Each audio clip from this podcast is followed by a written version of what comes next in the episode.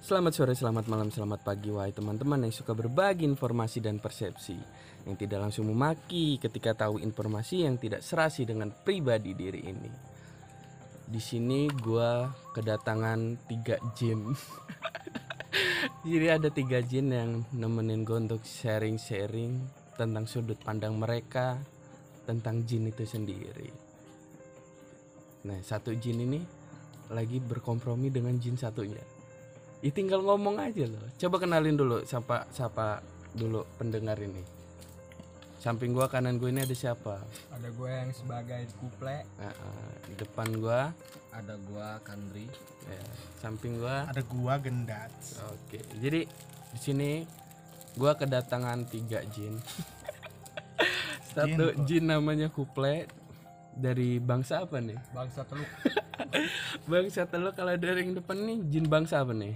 Bangsat Bu, emang bangsat ya pak Satunya lagi dari jin Sukarame ya. enggak guys suka bumi empire Oh suka bumi Empire. yang suka rame lu yang suka bumi gua suka bumi guys iya Jadi teman-teman gua di sini sama teman-teman gua mau sharing tentang sudut pandang kita orang, kita orang lah ya, karena di sini gua orang Lampung. Jadi nyebutnya kita orang tentang jin. Jadi kalau menurut gue pribadi, jin itu ya makhluk halus. bener Bener bener gak sih? sama semen saking halusnya tuh uh, kayak nggak kelihatan mulus glowing gitu Bu, glowing cuman rada pekat hitam ya. Iya. bau bau tapi tapi lebih ke bukan makhluk halus lebih Iya. ke makhluk gaib Gaib. kalau kata orang Jawa lelembut Ya lembut. Ada yang bilang juga lagi satu lagi apa? Kalau orang Lampung ngomongnya taun Eh, tahun. takun kamu Jadi eh, kalau pandangan gue tentang jin tuh ya itu mereka makhluk halus yang diciptain lebih dulu dari kita.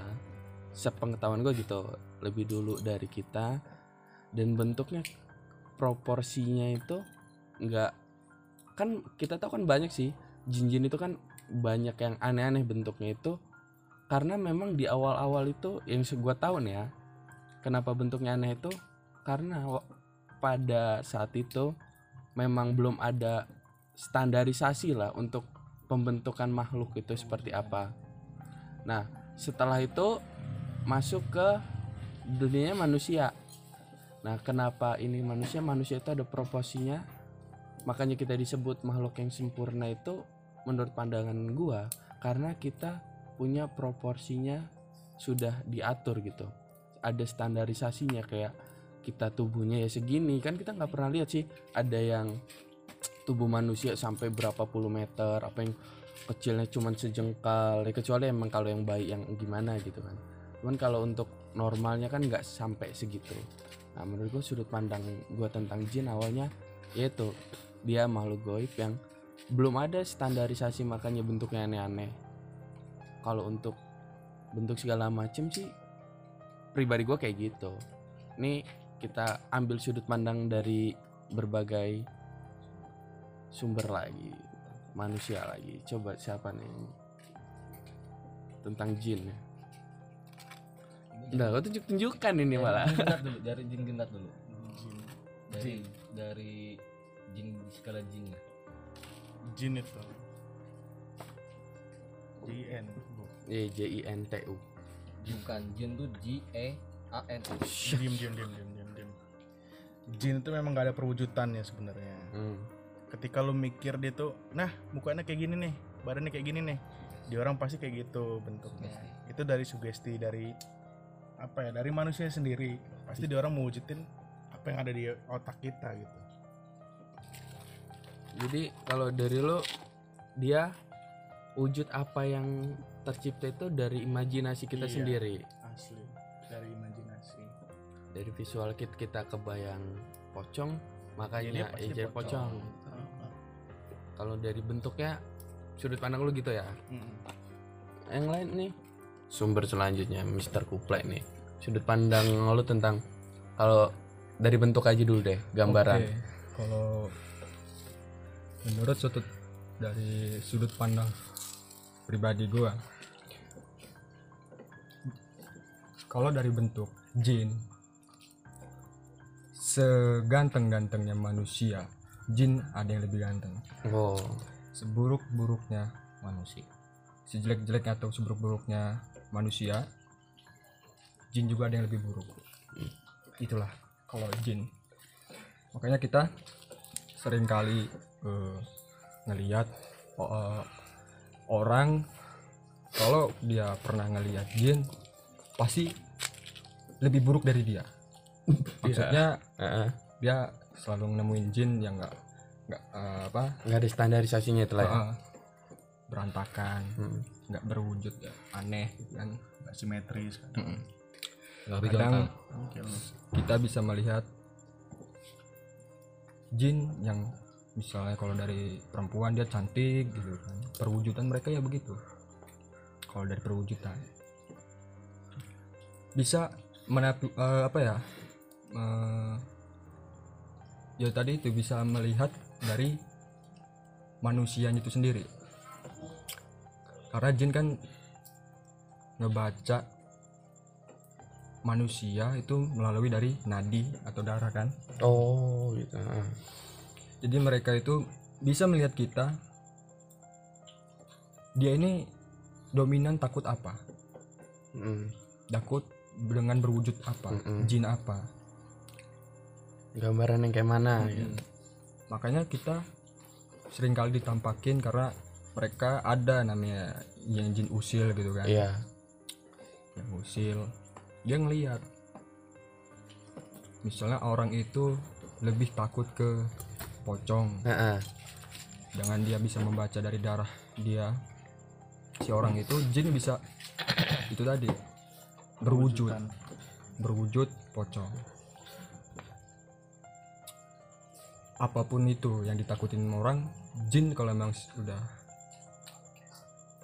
mau untuk nakutin orang dia bisa berwujud apa yang ditakutin orang itu melalui baca dari nadi tadi jadi gambaran yang lo sudut pandang lo ini mungkin bisa digabungin sama gendat tadi ya. Tadi kan gendat kan bilang ya. apa tadi lo bilang? Tentang wujudnya visualisasi dari bayangan kita imajinasi Iya, kita.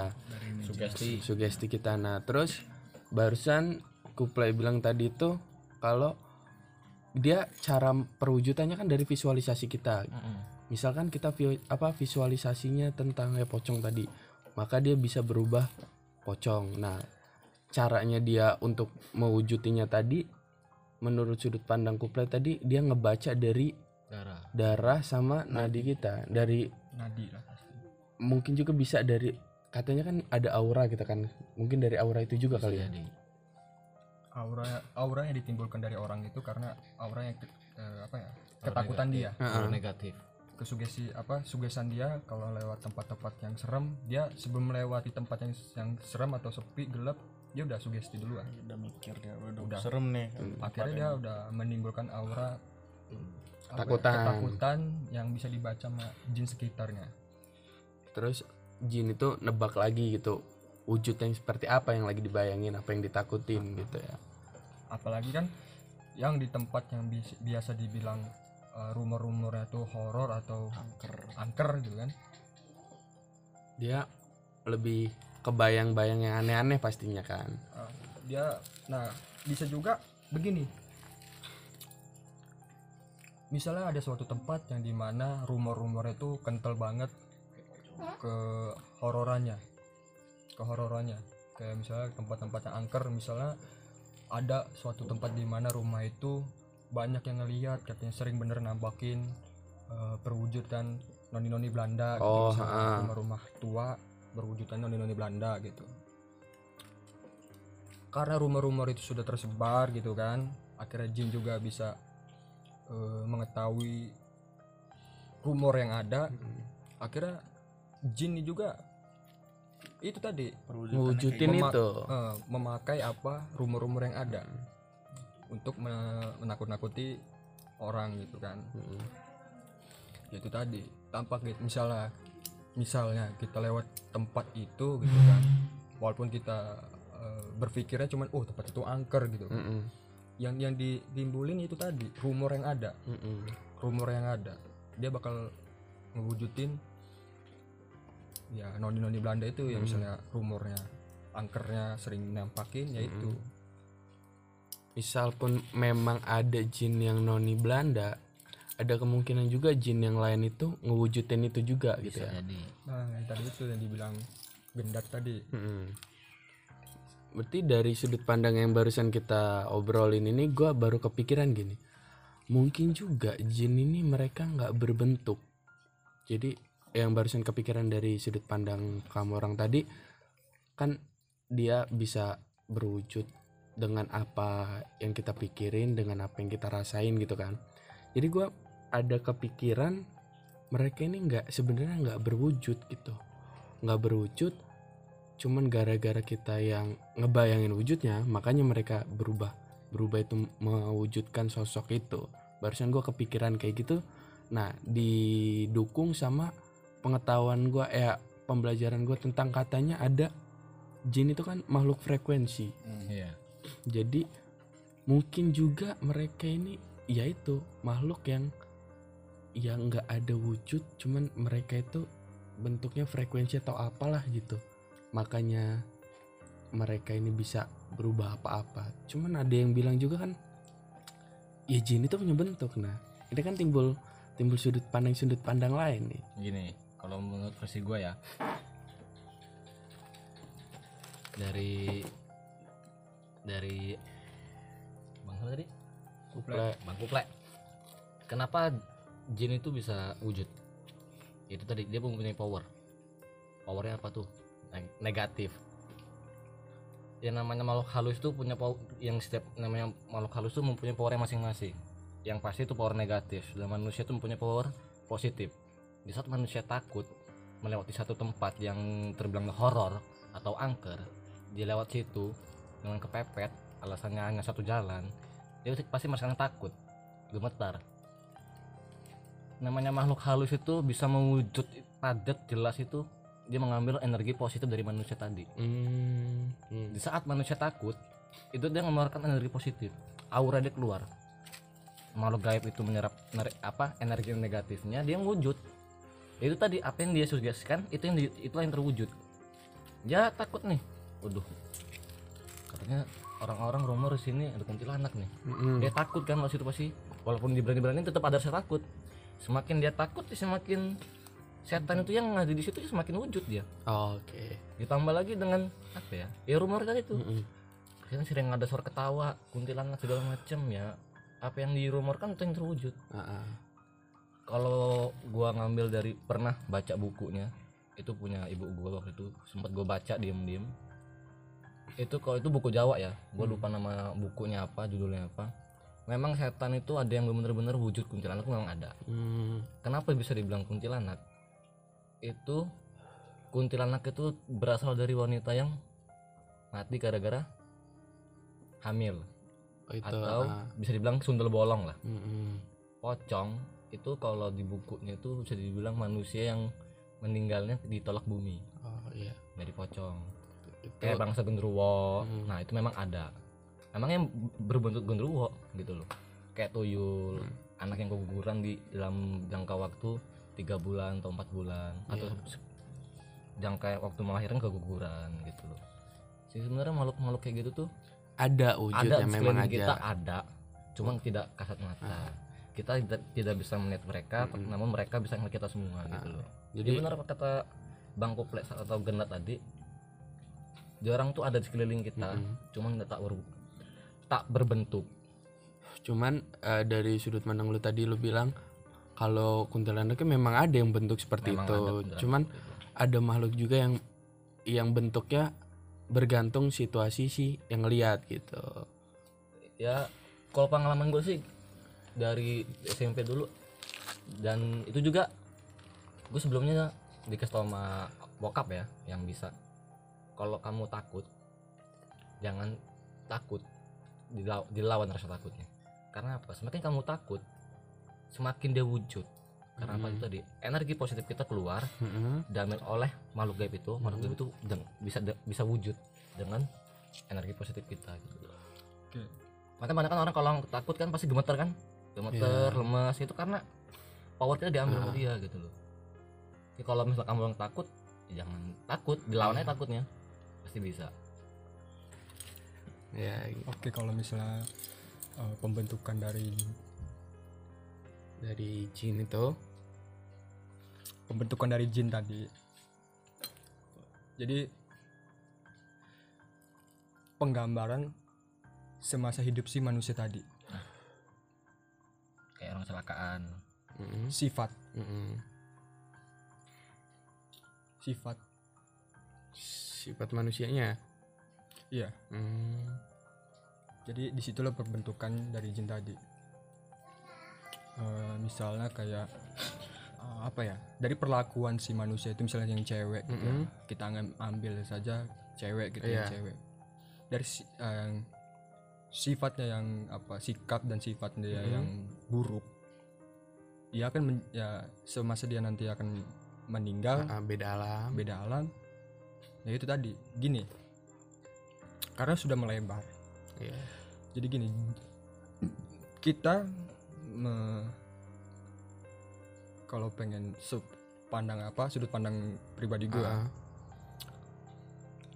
ada kala misalnya orang yang meninggal gitu. Mm-mm. misalnya orang meninggal kasusnya sering kali kita ngelihat kat- eh, rumor-rumornya dia masih ada di situ gitu.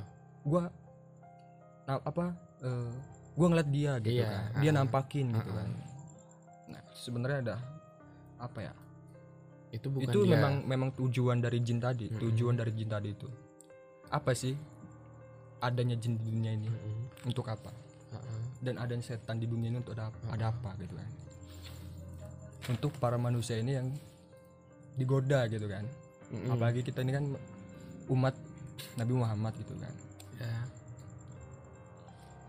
digodanya manusia ya mereka inilah mesin-mesin penggoda untuk manusia. Ya apa? lawan tanding kita. Ya bilang lawan tanding ya uh, tujuan mereka itu ya membuat manusia di muka bumi ini berdosa gitu kan. Mm-mm. supaya uh, ngikut mereka lah ikut ya. mereka berbuat dosa intinya Mm-mm. berbuat dosa di bumi gitu kan. Emang misi dia orang gitu. Nah, misi dia kan memang begitu salah satunya.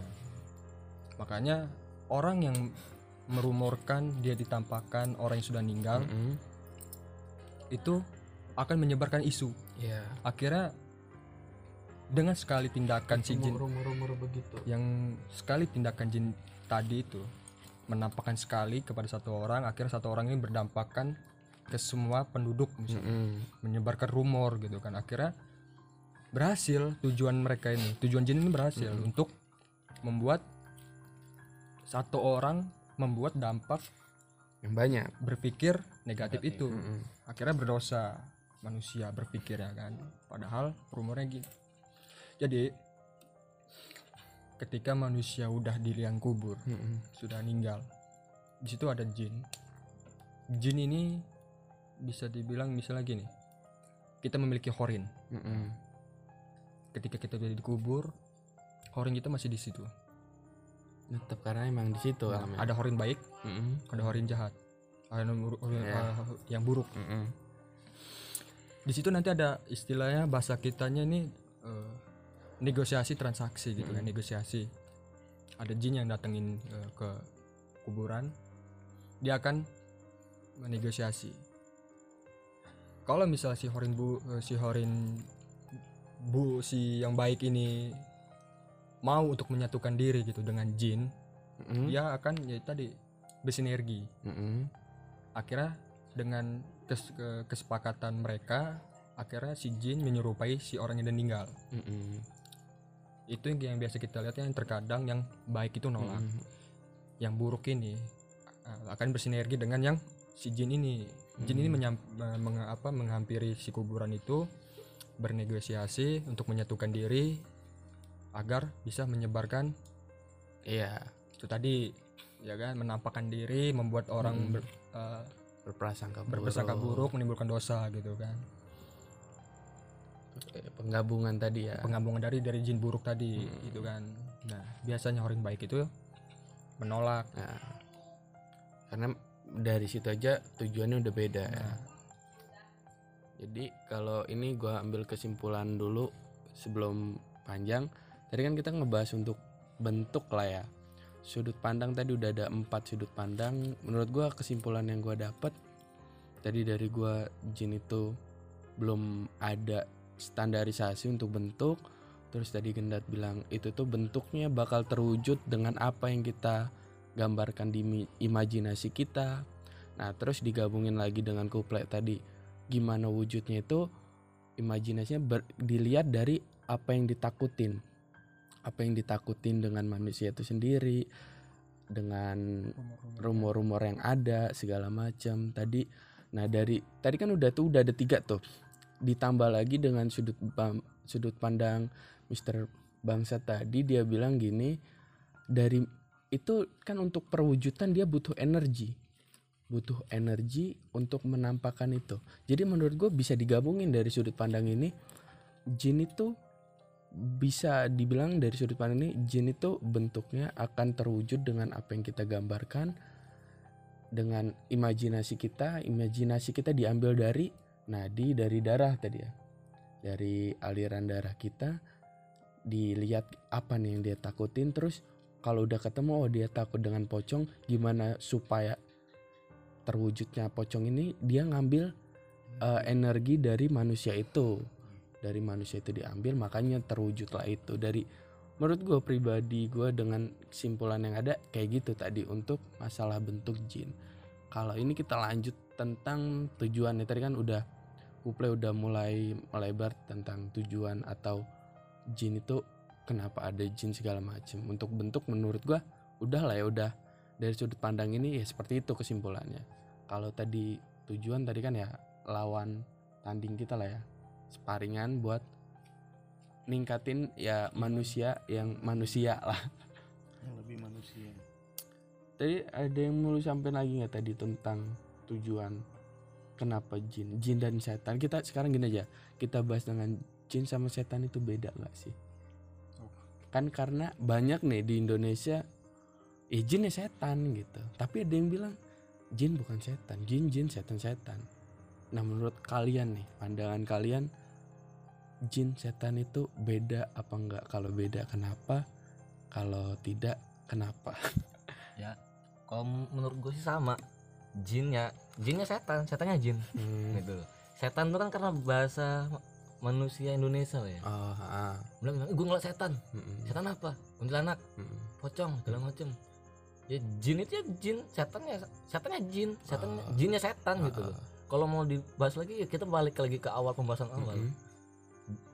jin yang yang menyerupai apa yang disugestikan manusia Mm. yang menjadi setan bentuknya Mm. Kan hanya panggilan set Mm-mm. setan kan hanya panggilan gitu loh Iya. panggilan orang-orang awam yang mengerti oh setan nah jin juga tuh ada dua tipe tipe sensor bukan gini nanti manual mau Iyalah.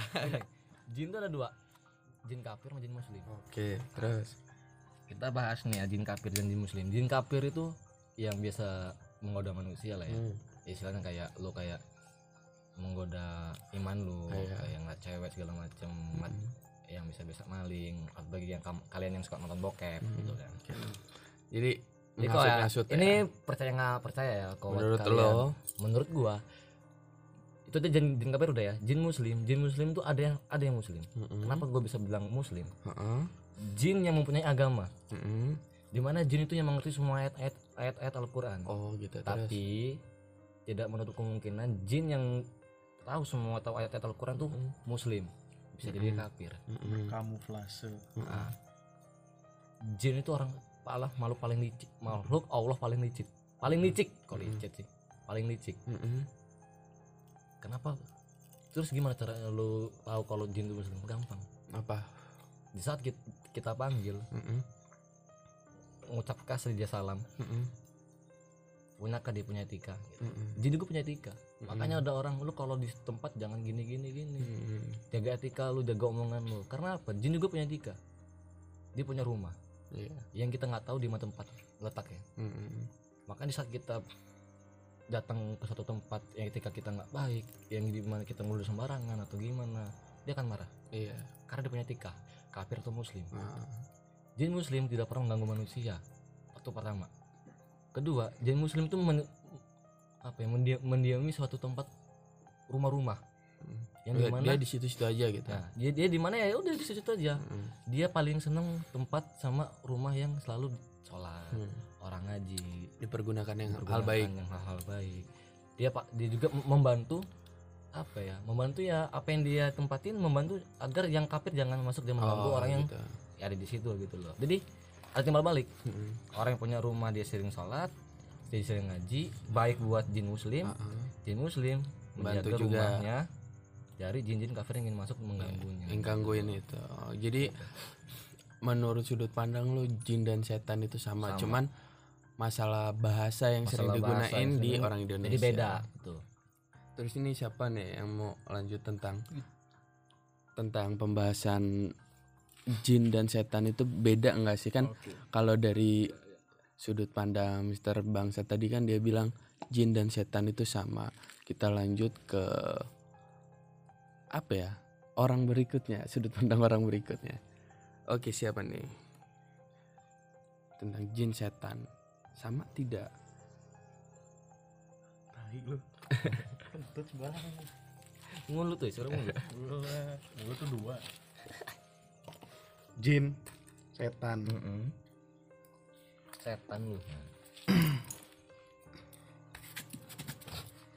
Jin sama setan itu kalau bagi gue beda loh. Jin itu apa ya? Kayak lebih ke wujudnya gitu. Setan tuh sifat. Oke. Makanya kadang orang yang kelakuannya itu parah bener itu disebut udah kesetanan itu. Oh, itu. Karena itu sudut pandangnya ke setan itu sifat. Gitu aja sih. Jadi kalau menurut tuh beda. Beda.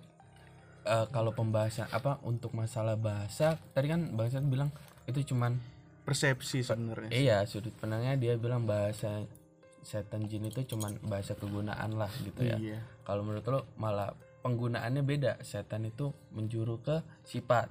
Iya, pokoknya setan itu lebih menjerumus ke yang negatif lah.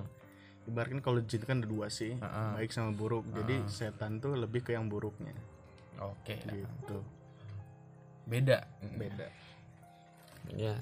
Menurut lo gimana nih? Kadang kayak setan, bukan kayak jin. kalau agung itu kayak dajjal Ah. giliran gue ya Iya. Ya. iya siapa nih gue gue siapa Ayo, apa kalau jin apa setan nih? Mister kandang. menurut sudut pandang gue dari narasumber kuplay kita lihat dari silsilanya dulu ya Boh. Dalam bapak ini silsilah. Orang tuanya jin. Eh, eh, kakeknya jin terahnya apa nih? yang pertama itu ada iblis Bu apa? Oke. Heeh. iblis itu setara dengan malaikat Mm-mm. kedua ada setan Mm-mm. ya Yang ketiga jin gitu. ketiga ada eh, Tadi kan awal satu iblis. Oke, kedua ya. Setan. yang ketiga tadi jin ya Mm-mm. oke Jadi menurut lo beda. menurut gue beda Mm-mm. apa yang udah gue ketahuin itu mereka ini berbeda Iya. kalau iblis tadi setara dengan malaikat Iya. karena yang diciptain pertama sama Yang maha kuasa. maha kuasa yaitu? Iblis. Nur Iblis. Muhammad. Nur Muhammad ya benar. Nur Muhammad. Ya itulah kenapa gue bilang tadi iblis setara dengan malaikat. Ah. dan j- dengan jajarannya malaikat. Bener kata tadi Mister Jendat kalau setan itu sifat. Oke. sifat. Begitupun jin berbeda dengan dengan setan Mm-mm. ya, tadi itu setan dia eh, hanya menggoda dari manusia itu tapi si manusia itulah yang melakukan ya kan Oh ya. namanya menggoda Mm-mm. istilahnya pematik kecilnya untuk si manusia itu melakukan melakukan menghasut untuk keburukan ya kan makanya eh, sering kali kita ngelihat orang kalau misalnya udah kepentok istilahnya buntu gitu kan kita di situasi titik nol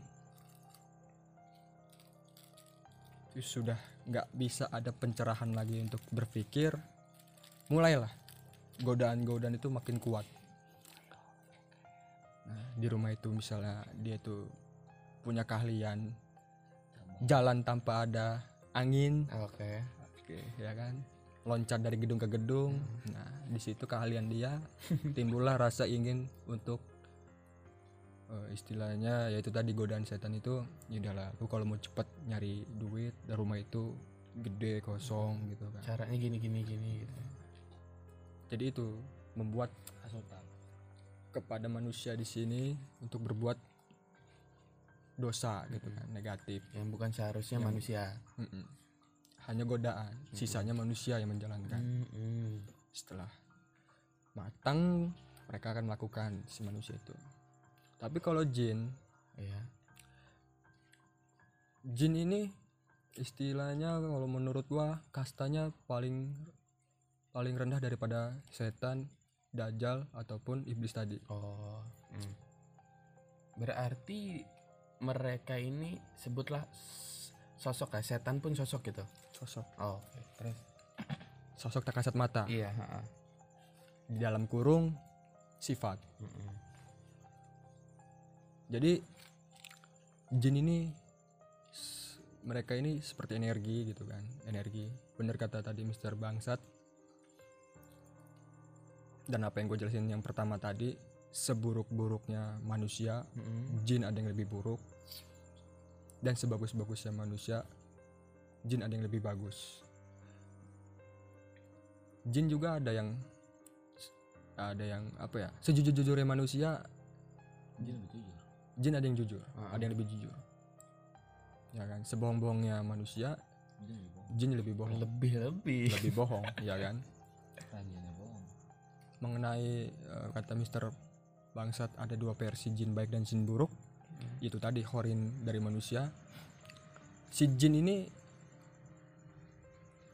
jin ini cuma satu Oke. jin ini cuma satu cuman karena manusia memiliki dua horin baik dan horin buruk Mm-mm. mereka ya tadi tuh gimana dari kedua horin ini mana yang mau bersinergi Oh. Mm-mm. semisalkan jin ini bersinergi dengan jin baik ya tadi itu Mm-mm. kebaikan semua yang akan dipancarkan yaitu tadi jin Islam ya kan Mm. Kalau kalian lebih pernah dengar tentang kodam kodam Mm-mm. ya kan? Seperti itu. Ada kodam. Ha. ada kodam baik ada kodam buruk. Eh, apa ada kodam kafir gitu kan. Ya kodam baik itu ya tadi itu ya bersinergi dengan dari jin bersinergi dengan horin baik. Mm-mm. kalau memang dia lebih bersinergi jin buruk dia tadi dia akan mengudarkan apa ya menebarkan do- eh, orang-orang Eh, yang keburukan. keburukan membuat dosa tadi terus apa lagi Itu iblis. ya iblis tadi itu ya kan setara dengan malaikat Heeh. Berarti untuk yang buruk dia yang paling tinggi gitu. Hmm. mengutip sejarah yang kita tahu hanya si iblis lah yang nggak mau sujud kepada Mm. nabi kita Nabi Muhammad ya Nabi Muhammad SAW karena Nabi Muhammad makhluk yang Paling paling. dia karena si iblis nih merasa dia paling tinggi paling tinggi karena dia juga yang di apa ya ya sudah ada gitu di di Duluan surga Dia merasa duluan. sudah ada di surga yang sudah diciptakan di surga karena dia nggak mau sujud kepada nabi kita kan Mm-mm. itu kasta yang kasta yang paling tinggi dari jajaran-jajarannya dari yang pertama tadi itu ya iblis Mm. setan dan terakhir itu Jin ya. Jin. tetap tujuan mereka sama menggoda umat Nabi Muhammad Memang itulah tujuan mereka. Berarti ada tiga tiga apa sebutannya? Ya ya. Tiga versi. tiga golongan. Tiga jajaran tiga jajaran oh terus? Ya mungkin dari gue ya Gitu. cukup daripada panjang lebar nanti susah mengartikan. Iya kita buat semaksimal simpel mungkin. Sesimpel semaksimal. Maksimal apa simpel? Maksimal yang simpel lah. Nah, simpel yang maksimal. Malah maksim gojek. iyo i. Grab aja. Ya udah. Kok malah ngomongin gojek? Jadi kalau dari kalian seperti itu nah mungkin kalau dari yang gua tangkap dari teman-teman gue barusan ini setan itu ada juga dari kuplet tadi bilang setan itu malah apa ya eh, godaan itu bisa dibilang tadi sifatnya itu sifat dari keburukan itu itu yang namanya setan ya kan? Kalau gue gue bilang tadi kalau masalah iblis ya gue juga sepengetahuan gue iblis itu adalah malaikat pertama setahu gue senior seniornya malaikat Jibril itu kalau nggak salah ini sepengetahuan gue belum tentu benar. Itu namanya Azazil. Iblis itu malaikat pertama namanya Azazil. Dia malaikat paling senior iblis di dia sebelum apa namanya sebelum ada peristiwa dia nggak suka atau dia menentang apa namanya nabi kita itu dia masih apa ya bahasanya masih ada jabatan malaikat atau sebutannya itu Azazil. Nah setelah ada peristiwa itu dia berganti nama atau berganti ini jadi iblis itu. Menurut gue seperti itu sih. Bahkan ya itu ada ada gue ada sih sudut pandang yang aneh tentang iblis. Cuma nantilah nanti lagi kita jangan terlalu panjang dan dalam karena kita nggak panjang dan dalam. Jadi kesimpulannya yang tadi itulah kalian dengar sendiri. Menurut kalian gimana? Ya silakan. Kalau ada sudut pandang yang lebih banyak lagi, iya lebih bagus. Karena kan di sini share-sharean tujuannya supaya kita tidak mempersempit sudut pandang kita. Jadi jin dan setan beda dari keempat-empat manusia yang di sini. itu mengatakan jin dan setan itu beda. Ada yang bilang sebutannya, ada yang bilang ini itu tadi yang kalian dengar. Terus kita lanjut lagi tentang apa nih kalau masalah jin dan setan? Oke, biasanya eh, untuk di zaman-zaman sekarang ini sangat sekali penurunan tentang eh, apa ya? Keyakinan, Hmm? keyakinan. Keyakinan, keyakinan lah harga diri keyakinan. Ya gua nggak tahu ya keharga dirian si Oh, jin ini iya iya. entah memang mereka pada zamannya sudah Su- Sudah rawasi. Ada harga dirinya lagi Heeh. jadi bagus untuk kita bahas tentang eh, obrolan buat bahan obrolan. Untuk kita diskusikan pada di zaman dahulu itu kental banget dengan mistis. Mistis ya. ya kan? Banyak banget. Lagi di negara kita. nah, negara kita ini. 62 tapi kalau makin perkembangan zaman makin ke sini itu rumor-rumor eh, jin pada zaman dulu tuh kayak hilang gitu kan. Hilang.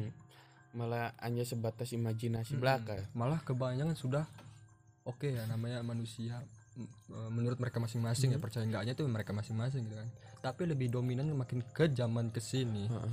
itu udah hilang Hilang. hilang ini nggak ada hilang hilang keyakinannya, hilang tentang kepercayaan kalau jin itu ada bahkan ada yang gue sempet ini mereka ya itu cuman buat-buatan manusia gitu. Masalah setan dan jin itu. Untuk sebelum ke situ eh, buat kalian-kalian yang mendengar ini kalau ada pun yang percaya dan yang nggak yang nggak percaya adanya jin makhluk goib lah. makhluk goib lah. Kita nggak memaksakan. Cuman di sini gue mau ngasih satu eh, sudut pandang sudut pandang dari menurut gua apalagi kalau kalau memang kalian yang mendengar ini beragama muslim Hmm. gue cuma mau nanya gini aja gini aja Tuhan kalian ini atau eh, Tuhan kalian ini yang Muslim ini kan nggak kelihatan gitu kan. Begitupun jin, jin juga kan nggak kelihatan. Jadi kalau memang kalian nggak percaya adanya makhluk goib, tapi percaya Tuhan ya percaya Tuhan. Itu aneh menurut gua gimana ya? Intinya kalau kamu orang kalian gitu kan, kita semua yang mendengar nggak percaya dengan adanya makhluk goib, berarti kalian secara nggak langsung udah nggak percaya sama Tuhan kalian, Mm-mm. ya kan? Karena apa? Karena Tuhan kalian tuh goib juga. Mm-mm. bukan berarti bangsa halus Iya. Goib itu kan terkeli tak ya? terlihat atau tak terlihat gitu kan. Namanya goib itu kan tak alam terlihat, sendiri. Mm. gitu kan. Ini menurut kalian yang mendengar ini para Muslim gitu kan. Itu aja. Untuk apa ya? Mengingatkan lagi bukan berarti kalian gua di sini minta kamu harus percaya adanya jin gitu kan, makhluk goib gitu. Ah, Tapi ya sedikit ya, itu aja gitu kan. Satu dari gua. Sentilan sudut pandang Mm-mm. jadi berarti kita bakalan bahas tentang apakah jin itu masih eksis di zaman sekarang Nah, itu. apakah dia telkomsel di zaman sekarang Jadi- Hidayah. jadi siapa nih mau mau mau bahas lagi tentang masih eksis nggak nih jin ini di sekarang untuk di di zaman apa sih sebutnya mi- milenial lah. Milenial. Eksis tidak nih apa telkomsel ya Gila. Untuk eksis atau tidaknya jin itu ya kamu orang lihat aja sana di YouTube tuh. Iya kan? Jin setan iblis tuh. Kamu orang lihat aja sana di YouTube tuh. Udah gak ada harga diri. Iya bahkan benar iblis aja ada yang ada yang ketemu iblis ada Iya. yang kemasukan iblis ya nggak ada harga diri mereka dipermainin gitu aja. Ada pocong yang digebuk pakai batako lah kayak sendal lah gebuk helm helmnya gojek lah gitu. Lumayan es ngambilnya. Ada yang dikolongin lah dikuda-kudain. Udah sebenarnya jin yang zaman sekarang tuh udah nggak ada harga dirinya setan lah mungkin. Bukan jin. Udah nggak ada harga dirinya sih buat gua. Di orang tuh percaya nggak percaya sebenarnya dia orang tuh percaya. Gimana ya? Pasti percaya karena dia orang tuh ikut nonton gitu. Kalau dia orang nggak nonton nggak percaya mungkin. Dia orang ikut nonton. Dia orang nyaksiin dari awal sampai akhir. Dan dia orang tuh ngeliat jin itu Iya kayak kayak mainan aja sekarang itu. Kayak bahan main Kayak bukan Iya. hal yang ditakutin lagi. Iya bukan lagi hal yang ditakutin Kan lagi hal yang Kalau misalkan zaman dulu gitu kan Jin Kadang itu Apa ya lebih dihargain daripada orang di sampingnya. Iya. Nyampe disembah-sembah Nyampe ilmunya dicari. Tempat kosong aja Tempat- misi. Iya Iya. tempat kosong aja permisi. Sekarang kamu orang tuh Gak ada etika. nggak ada etika Masuk rumah kosong Ngidupin flash gitu kan. Ngerekam sana sini Nyari di orang. Ketika mereka nampak Kamu orang kabur itu sih buat sudut pandang gue untuk jin yang sekarang ini dengan manusia-manusia yang milenial ini udah nggak ada harga diri si jin tuh. dulu dihindari sekarang dicari. Iya dulu dihindarin. Sekarang Dicari. Dicari baru dihindarin gitu ya. Iya anehnya manusia zaman sekarang. Kita explore mereka nampak kita kabur. Iya. Jadi menurut lo para pemuda sekarang bahkan di generasi kita ke bawah menurut lo masih banyakan mana yang nggak percaya dengan makhluk goib apa pa- percaya? Lebih dominan yang mana? kalau gue ngeliat sih lebih dominan ke yang apa ya dibilang percaya juga enggak.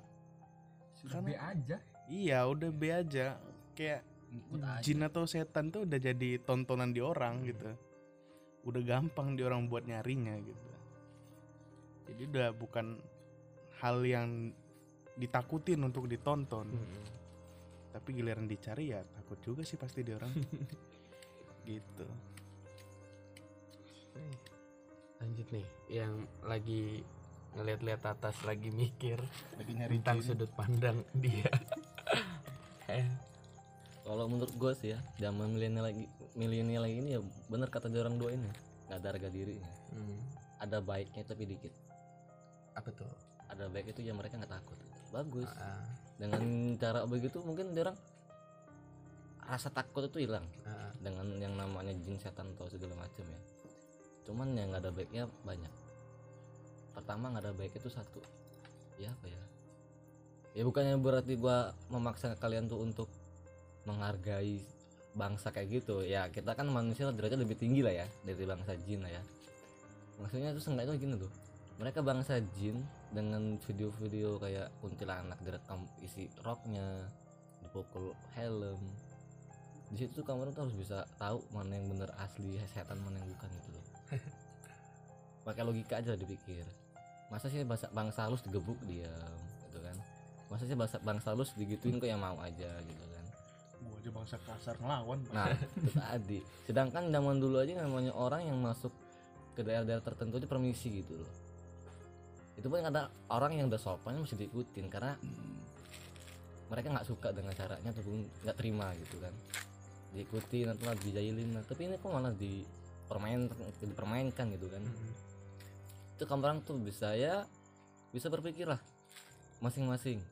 Pakai pakai logikanya. Mana ada sih namanya jin bangsa halus kok digebuk diam diuber nggak punya ini nggak punya etika. digampar teflon itu ya nggak masuk logika gitu loh. Ya itu mungkin hanya sebut sekedar hiburan. Tapi kan yang namanya bangsa milenial kan percaya percaya aja kalau itu hantu gitu kan. Karena mereka kan awam gitu kan. Oh gitu wujudnya. Oh gampang dimainin. Sampai akhirnya ada yang buat konten YouTube yang di mana dibuat bahan mainan gitu loh. Mm-mm. yang sebenarnya itu tuh hanya sebenarnya sih kalau menurut gue sih cuma buat lawak-lawakan aja gitu. Sebenarnya aslinya bangsa gitu nggak bisa buat mainan. Kan kalaupun memang bisa buat mainan ya paling ya peliharaan ya dari kru krunya lah. Woi. you know lah settingan mereka kan. Nyari view viewers sama likes subscribe segala macem kan. Biar dapat duit dari konten tersebut gitu. Intinya mah duit dia orang. Jadi, pemanfaatan. pemanfaatan. Pemanfaat pemanfaatan makanya gue bilang bang ya mungkin yang lain ngikut alur aja ah. Udah nggak harga diri dia tuh ngikut. Dia nggak takut tapi masih tetap ada rasa takut kan kalaupun di jalan sendirian ke mana ke WC atau segala macam tetap ada rasa takut gitu kan nggak bisa dibohongin rasa takut nggak bisa dibohongin gitu. Mm-mm. ya kayak gua gitu nggak bisa dibohongin gitu kan cewek selingkuh nggak bisa dibohongin iyanya Dia bego. ya gitu aja dari gua Ada tambahannya nih Hmm. udah menghalakan nafas nih Uum ini Jadi untuk mengingat apa tadi pertanyaannya? Iya satu masih masih masih eksis nggak sih Oke, untuk mengingat aja ya buat Ah. kalian yang udah terlalu apa sih? Apa sih udah Ah. ke mana sih ini? Nah, Hmm. jadi kita masih seputaran iya Jin keeksisan mereka ya. Eh, iya Atau tidak. di zaman ini. Ah. Zaman ini tahun berapa ini? tahun 2020 Oke, tahun 2020 ya. masih dipercaya nggak sih hal-hal kayak gitu Jadi gini. Yang pertama yang pertama dari gua makhluk-makhluk kayak gitu, maksudnya makhluk gaib, makhluk jin, mereka lebih suka tempat-tempat yang lembab. Ya kan? Dilihat dari zaman sekarang itu udah banyak bangunan-bangunan yang banyak orangnya. Sudah padat dengan pemukiman iya kalau mengenang di zaman dulu itu di satu rumah dia satu di mana satu kampung rumah itu tetangganya jauh-jauh. Satu kilo baru ada tetangga. Mm-mm. satu kilo baru ada tetangga. Jauh amat cuy. Iya itu pada zaman dulu. pada zaman dulu. Zaman dulunya itu dulunya kapan sih? Iya. ya pokoknya dulu lah ya. Dulu lah kala itu. Kala itu. Belum ada namanya bangunan-bangunan tinggi bangun-bangunan yang apa namanya pemukiman padat gitu kan.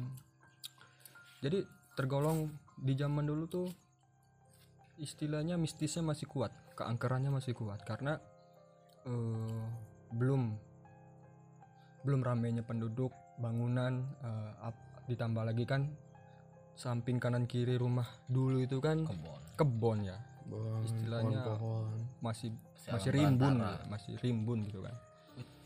Ya di situlah tidak menutup kemungkinan buat para mereka yang jin-jin itu kan suka dengan dengan lembab. Gitu. iya. Ditambah lagi ya bener kata Mr. Genda tadi eh tempat jin apa tadi jin tempat-tempat lembab Oke, tempat-tempat lembat ya. Gimana ya? Eh di zaman dulu itu ya benar dihargai banget. Bukan berarti eh, kita di sini untuk eh, apa ya mengujarkan lo orang tuh harus Hargain jin. mm-mm. Mm-mm. tapi sebenarnya kan manusia itu harus lebih berani pada jin gitu kan. Mm-mm. Jangan mudah dipengaruhi oleh mereka gitu kan ditakut-takutin gitu. Kita mem- memang bener tadi bener kata Mister Bangsa tadi kan di zaman sekarang memang bagus. Mereka pada berani gitu kan. Tapi keberanian mereka ini nggak tahu gitu kan. Iya. Ke- karena apa keberanian mereka ini? Karena sudah hilang dari telinga mereka ingatan mereka. Kalau di, se- di sekeliling kita ini masih ada yang eh, makhluk-makhluk gaib Iya. gitu kan. Apa pada zaman orang eh, orang tuanya itu udah nggak mau menceritakan zaman dulu zaman dulunya gitu kan ya itulah keeksisan mereka di zaman dulu seringnya nampak seringnya hadir. Karena ya itu semakin kuat kita eh, menghargai sampai disembah-sembah sampai istilahnya pesugihan Mm-mm. di mana-mana wajar mereka makin eksis. Karena mereka banyak yang diminatin gitu. Manusia banyak yang minat pada jin gitu kan untuk hal kepentingan semata Mm-mm. gitu kan. Bersekutu. Di situlah makanya di zaman dulu tuh banyak sekali jin-jin yang beredar gitu kan. Mm-mm. beredar di mana-mana gitu kan. Ya karena ya tadi banyak sekali yang mempercayai karena itu tadi mempercayainya untuk kepentingan sendiri gitu kan. Timbul-timbul lah mereka sering berkeliaran sering nongol ya kan. Kuat banget gitu mistis di zaman dulu itu kan. Tapi di zaman sekarang ini di tahun 2020 ini Kayak tahun 2000-an mungkin ya. ya tahun 2000-an 2000-an ini mereka tetap masih ada. Mereka tetap masih ada. Cuman untuk keeksisan mereka mereka ini beda. sudah nggak seperti dulu lagi. Hmm. karena ya tadi sudah banyak manusia dan pen- eh, penduduk-penduduk yang pemukimannya padat. Sudah tidak lagi eh, terpikirkan. berhaluan lagi untuk cara instan menjadi orang Mm-mm. Suki. sugih gitu kan. Sudah sudah tidak banyak lagi uh, manusia-manusia ini untuk uh, mempercayai itu lagi gitu kan. Ya ditambah lagi dengan pemukiman-pemukiman padat gitu kan. Sudah lebih banyaknya manusia apa banyaknya manusia di tahun ini gitu kan. Dari semua penduduk tempat daerah gitu kan. Itu sudah istilahnya menghilangkan dari eh, tempat-tempat kelembapan mereka gitu kan. Karena di mereka senang tempatnya lembab gitu kan. Akhirnya dari daerah-daerah yang tadinya hanya eh, satu penduduknya cuma ada lima dari lima penduduk gitu kan Mhm. cuma satu kampung gitu kan. Akhirnya sekarang makin padat gak ada tempat lagi gitu kan. Mungkin hilangnya tempat mereka juga ya salah satu faktor yang buat mereka di zaman ini kurang eksis gitu kan. Tapi tetap masih ada. Ada. Di suatu suatu tempat itu pasti ada uh, di tempat-tempat daerah-daerah kalian mungkin masih kental dengan Iya. seperti itu. Di sini pun Di- dia seberang kota sana itu masih ada tempat-tempat daerah yang masih ya lumayan Nah. mistisnya gitu kan. Masih ada yang kayak gitu.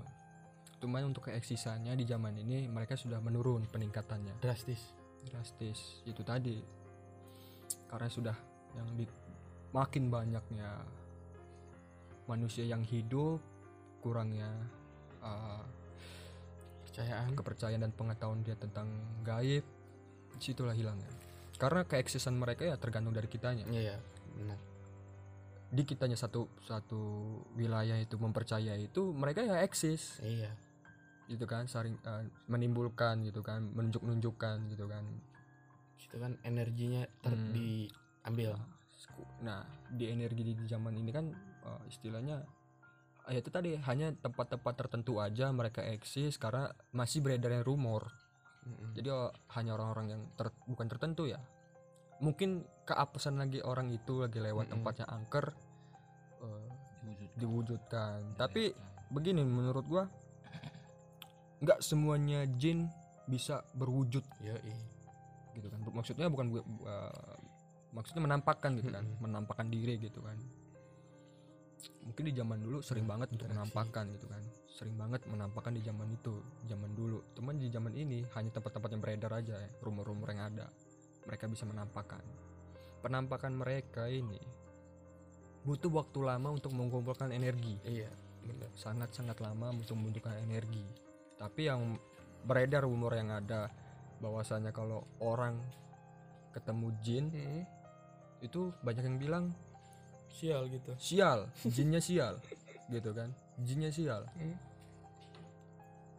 apa orang yang sial Hmm. gitu kan.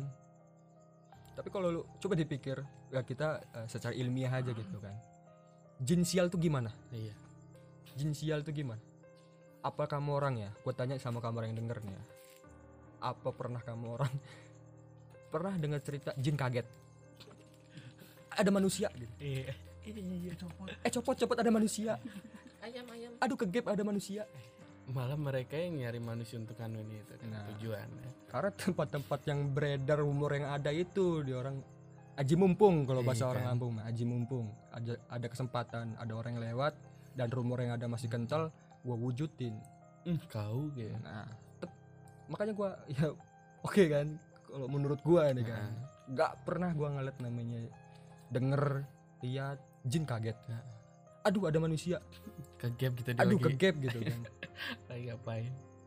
Namanya jin menampakkan diri itu sangat terang-terangan. Kalau memang energi dia lagi kuat dia terang-terangan untuk nunjukin dirinya. Ya, Sekarang gini. kan gitu mau mau itu Ah. tadi. sebenarnya hal positif negatifnya itu pasti ada. Iya dong. Ya kan? Negatifnya eh, yang pertama positifnya dulu.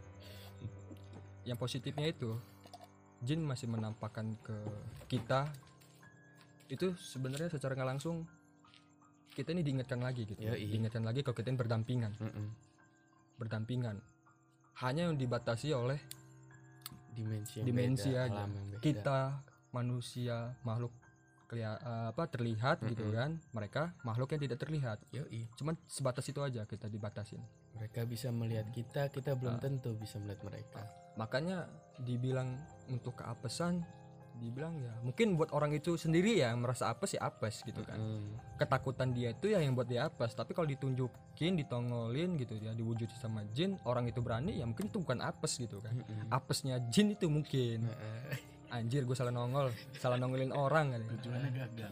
Tujuannya gagal gitu kan. Nah mungkin balik lagi ke iman gitu kan. Positifnya itu yang menguatkan iman kita gitu kan. Mengingatkan kita bahwasan kita orang muslim ini harus memperkuat iman lagi gitu kan.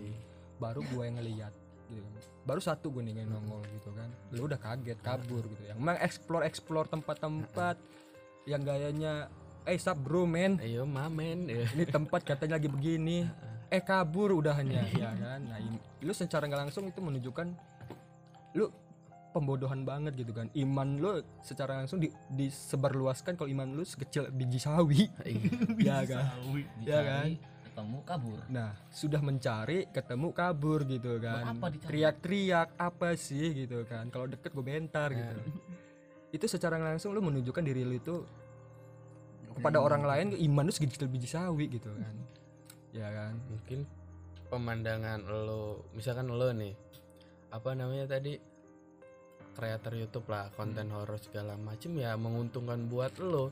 Cuman lihat kalau lo cuman lihat satu sisi menguntungkan. Coba lihat sisi lainnya. Apakah itu menguntungkan mengumbarkan kekurangannya Ya, itu, lo itu tadi menguntungkan di duniawi. Hmm, tapi kan merugikan yang lain gitu kan. Itu tergantung dari orang yang Nah, jadi dengan lu menunjukkan ketakutan lu di sosmed orang bisa nggak tahu gila nih orang penjirihnya gitu kan. Iya. Iya penjirih. Ya kan? Berarti secara nggak langsung lu menggambarkan iman lu kecil gitu kan kecil biji sawi gitu kan. Nah itu yang eh, segi positifnya kita diingatkan lagi dengan iman kita gitu kan. Berarti iman lu istilahnya kurang. Di hal sisi negatifnya mm-mm. apa ya negatifnya? Namanya negatif ya buruk gitu kan. Ya itu mereka yang itu itu. Tuh sudut pandang lo tentang itu yang kayak gitu ya. Jadi ya istilahnya balik lagi ke eksistensi mereka itu tergantung dari kita sendiri itu sudut pandang lo. Kalau gua melihat kasus ini tentang kepercayaan manusia bahkan bukan generasi gua ke bawah bahkan ke atas dari gua ini kepercayaan mereka tentang makhluk goib itu ya menurutku menurun drastis dikarenakan banyak faktor satu faktor lingkungan. Ya udah positif ya kan lingkungan kita. Misalkan kalian pasti pernah dengar lah ketika kalian bermain dengan orang yang suka musik itu itu lingkungannya suka musik otomatis kalian bakal suka musik atau bahkan memainkan musik. Kalau kalian ruang lingkupnya tidak percaya dengan kam- kamu orang bakalan kemungkinan terbesar bakalan keikut nggak percaya tentang goib. Nah di situlah kenapa kepercayaan tentang makhluk goib ini menurun karena di ruang lingkup dunia yang sekarang percayaan goib itu sudah mulai pudar redup. Pudar redup. Makanya eh, menurut gua kepercayaan itu udah mulai ya udah mulai pudar redup. Nah sebenarnya di sini nih ada keuntungan lebih menurut gue pribadi bagi mereka. Mereka itu satu kit- eh, manusia dan jin. Manusia juga ada untungnya untuk kayak gini. Satu ya tadi kan untuk untuk ketika gua nih jadi kreator YouTube. Buat konten horor segala macem gua takut segala macem kan. Kalau dilihat sat- satu sisi gue untung nih kan ngeliat kayak gini nih dapat penghasilan segala macem. Mereka juga jin itu setan itu untung juga mereka misinya lebih mudah. Lebih mudah karena ya kepercayaannya udah ini ya udahlah di nambah nambah nambah gampang. Terus masalah eksis eksistensi mereka ini menurut gue ya kenapa kurang eksis lagi ya karena itu tadi energinya ya nggak sampai. Sampai cuman untuk bentuk yang tidak terwujud bentuk yang tak kasat mata energi dia. Maksudnya energi eh, negatif yang pemikiran-pemikiran kita mulai dihasut. Dia mereka eksisnya lebih ke sana bukan ke wujudnya. Menurut gue gitu lebih eksisnya lebih banyak lagi ke siapa tadi yang kuplet tadi bilang sebutnya setan itu sifatnya yang lebih eksis sifatnya sekarang. Sifat-sifatnya yang lebih eksis lebih lebih terkuak. Satu ya kayak kita udah kita semua tahu lah koruptor segala macam itu kan. Itu kan udah udah masuk mereka itu ngewujudinnya di manusianya yang kayak gitu. Bukan wujud bentuk mereka lagi bukan sesosok mereka lagi. Tapi lebih ke situ menurut gua eksisnya bukan ke bentuk fisik tapi bentuk yang tak fisiknya. Dari hasutan segala macam menurut gua gitu. Dengan dengan masalah apa eksis atau kepercayaan. Tadi kan percayaan gue bilang udah uh parah udaranya.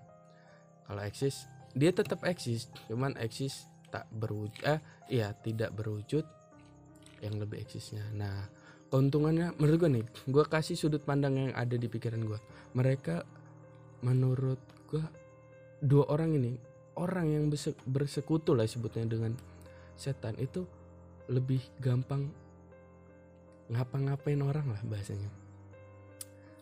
Karena kepercayaan kita sudah mulai pudar. Maksudnya gue contoh peristiwanya gini. Gue sama kuplek nih. Gue agak-agak nggak setuju sama dia atau gue selek sama dia segala macem gue pakai gue bersekutu dengan setan. Gue santet dia. Gue santet tap kena nih. Oh Buat- jadi gue paham. Keuntungan orang yang masih percaya dengan mistis. Iya. Mereka ada keuntungan untuk yang buruknya. Percaya dengan ilmu-ilmu seperti itu. ilmunya gitu. Oke paham. Ketika gue santet kuplek dia kena cacar misalnya. Kena cacar ya? Gue gak, gak, gak ini aja kena cacar. Ketika itu kuplek bakalan mikirnya itu pasti ya wa- wajar kalau gue kena cacar. Karena emang gue belum pernah kena cacar tapi kalau dilihat dari sisi peristiwa sebelumnya gue sempet selek sama kuplek bisa aja gue yang nyantet dia. Itu menurut gua ada keuntungan-untungan yang eksplisit ya bahasanya ya yang tak terlihat lah yang tersirat dari kurangnya kepercayaan kita kayak gitu. Bukan berarti kita dikit-dikit harus bener percaya yang gitu-gitu.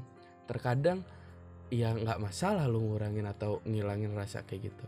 Cuman jangan dihilangin terlalu lah karena bisa jadi yang buruk itu muncul bukan karena maksudnya kayak cacar itu muncul bukan karena memang gue belum kena cacar tapi karena gue disantet orang. Karena bisa aja kayak gitu karena kurangnya kepercayaan. Itu tergantung dari persepsi orang masing-masing. Iya.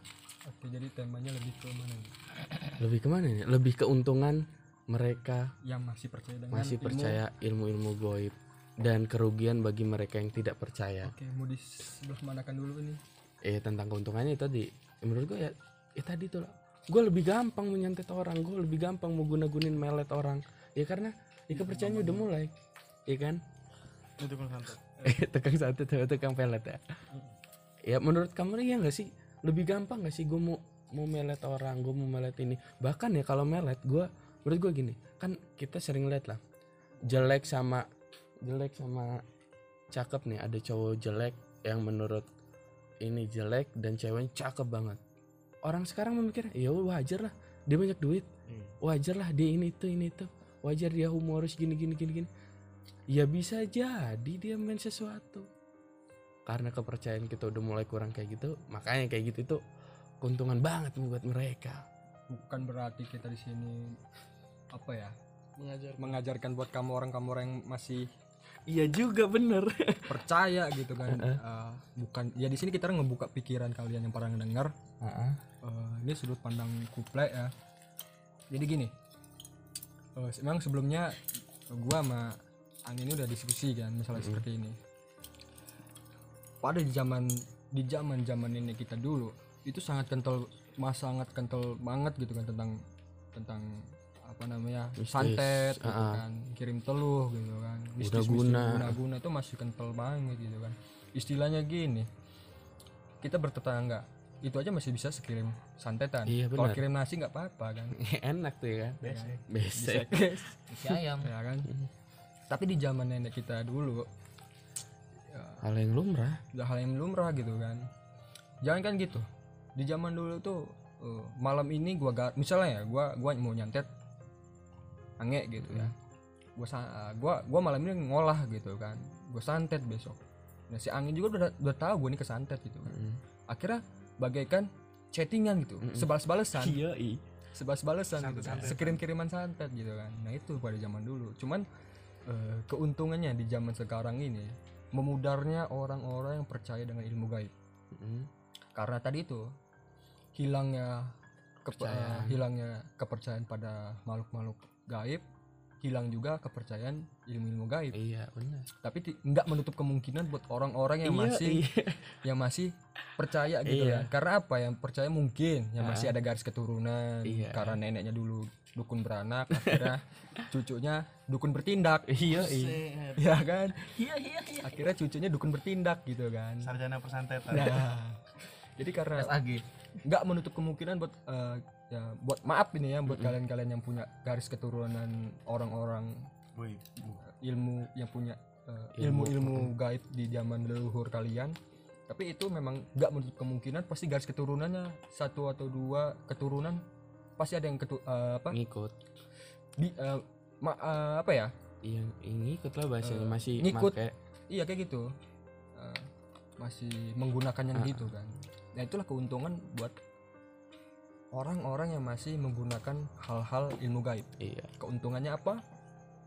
Lebih mudah. Lebih mudah karena orang di zaman sekarang ini udah nggak percaya gitu kan Iya. yang hal-hal kayak gitu. Jadi ya itulah keuntungannya. Nggak kena tuduh. Eh, nggak Iya kena kan? tuduh gampang. Gue bisa aja gitu kan. Gue bisa aja misalnya ngirim uh, apa ya panci ke perutnya bangsat gitu kan. Kegedean. Tau. iya. Apa sih nggak mungkin kan iya di zaman itu?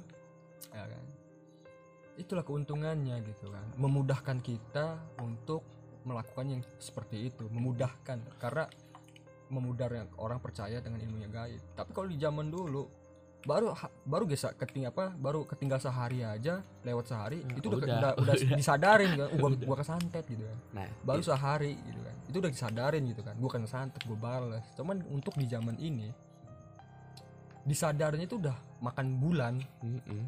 Sudah berbulan-bulan baru disadarin gitu kan. Bahkan nggak Penya- sadar sadar makanya nggak sadar sadar penyakit ini mati. penyakit ini tuh penyakit bukan penyakit yang lazim gitu Iya. kan. Dokter aja udah nyerah gitu kan. Apa gitu kan? Pertanda apa gitu kan? Penyakit apa gitu kan? Non medis yang pasti kan. Ih, kok dia bucin benar kalau bahasa sekarang kan? Itu juga kan bisa. yang dimaksud memudahkan orang-orang yang masih percaya seperti itu. Intinya gini pesan yang kita sampaikan ini buat kalian-kalian yang ku- apa ya kurang atau kepercayaannya kalian kepada ilmu gaib di sinilah kita orang buka pikiran Iya. kalian. Tentang berapa persen lah berapa persen lah kalian untuk eh, mempercayai hal seperti itu? Karena hal kayak gitu nggak menutup kemungkinan buat orang-orang yang masih melakukan kegiatan-kegiatan eh, pada zaman dulu iya itu. benar. Atau bisa dibilang pelet, santet dan lain-lain. iya benar. Ya Di sini ya, pesugihan itu kita buka pikiran kalian untuk tetap antisipasi ya hal-hal kayak gitu. Ya memperbanyaklah sholat. Iya. Ya kan? Ingat dan menyertai. Ingat yang ciptain gitu kan saling berselawat iya benar. Kirimin salam Itu, kita. Di sini kita membuka pikiran kalian gitu kan. Bahaya tidak menutup kemungkinan buat orang-orang yang masih punya kegiatan yang percaya dengan ilmu gaib itu memudahkan mereka untuk di zaman ini iya. melakukan gitu kan. Kita lebih pelet gampang. kita pelet orang nggak tahu gitu kan. Orang Iya. nggak tahu. Eh orang dia kaya kok. Nah gitu orang kan. dia sumoris kok. Kita nggak tahu gitu kan. Padahal itu ada non medis gitu kan. Penyakit cacar kok gak sembuh sembuh gitu Iya, kan. iya. sebulan hilang gitu kan. Cacar mental. Kacak tau ternyata ya itu. Memudahkan orang di zaman sekarang yang pasti percaya gitu kan. Ya, kalau dulu kan ketika masih saling percaya kan udah udah Merasakan. bisa merasakan. bisa ngantisipasi segala macam tolak bala lah. Mm-mm. tolak angin. Makanya eh kita mm, gua punya rencana nanti ke depannya dari obrolan ini kita lanjut ke obrolan tentang tolak bala apa santet. Kita sudut pandang kita tentang hal-hal yang kayak gitu. Tapi kita balik lagi ke tentang setan jin ini gitu menurut lo untuk keuntungan dan kerugian bagi manusia yang yang bisa gue jelasin pada malam ini. Iya. Ada tambahan gak nih Mister Gendar? Udah cukup. Udah cukup lah. Tentang iya tadi udah keuntungan dan kerugian bagi orang yang kurang percaya dengan hal goib lah ya. Hal ya ini udah sebutnya hal ya bukan makhluk lagi ya. Hal goib ya. Hal gaib. Tentang itu ya simpulannya ya untuk kepercayaan dan apa tadi eksistensi? Ya itu tadi. Yang eksis menurut gua di kesimpulannya tadi dari kita orang bicara ini yang eksis itu bukan wujudnya cuman yang eksis itu perilakunya tindakannya. Tindakan dari setan itu yang tak kasat mata yang dijadikan kasat mata oleh manusia. Iya iya berupa kayak ngirim paku Iya. Ngirim kawat. Mereka setan ini mempergunakan eksistensinya yang tak kasat mata ke manusia. Manusia mempergunakan itu menjadi hal yang kasat mata. Eh kasat iya, yang terlihat gitu. Jadi dari kesimpulannya jangan ya mau percaya mau tidak silakan cuman ya balik lagi ke share-sharean ini jangan memperkecil sudut pandang jangan mempersempit sudut pandang kalau kalian mau mau tetap nggak percaya ya udah. Cuman lebarin lagi sudut pandang kalian. Dengan memperluas memperluas sudut pandang. Dengan cara kalian menanggapi peristiwa itu. Mungkin ketemu dengan cara kalian. Jadi kayaknya untuk makalah jin dan setan ini makalah gila skripsi. untuk makalah jin dan setan ini kayaknya udahlah tadi bab-bab satu tentang apa? Apa tadi ya? Gue ngomong ya kita buat proposalnya aja iya tadi ya jin dan setan itu beda apa enggak gitu bab satu. Itu pendahuluan pendahuluan ya gitulah gue lupa lah. Kalian udah kita ini udah sejam lebih lah jadi masih Iya. panjang. Nggak masih panjang nih. Ya kalau masih Ya panjang sebenarnya panjang. kalau ngebahas hal gini nih enggak nggak ada. nggak nggak ada ada habisnya. nggak ada habisnya dengan waktu yang singkat. Singkat gitu kan. Kamu orang berani buat kalian kalian yang masih betah ya tungguin aja episode selanjutnya. Karena gue juga tahu kan lu juga udah mulai ngantuk dengerin ini kan. Ngomong apa sih lu ini panjang lebar segala macem muter-muter. eh, eh. iya. Menurut gua bab eh, makalah tentang episode ini udah cukup sampai sekarang aja dulu ya. Ah, jadi makalah jin setan iblis bahkan tadi ya. Makhluk halus hal goib untuk di episode ini mungkin gua sudahi aja nanti kita lanjut lagi dengan hal-hal goib.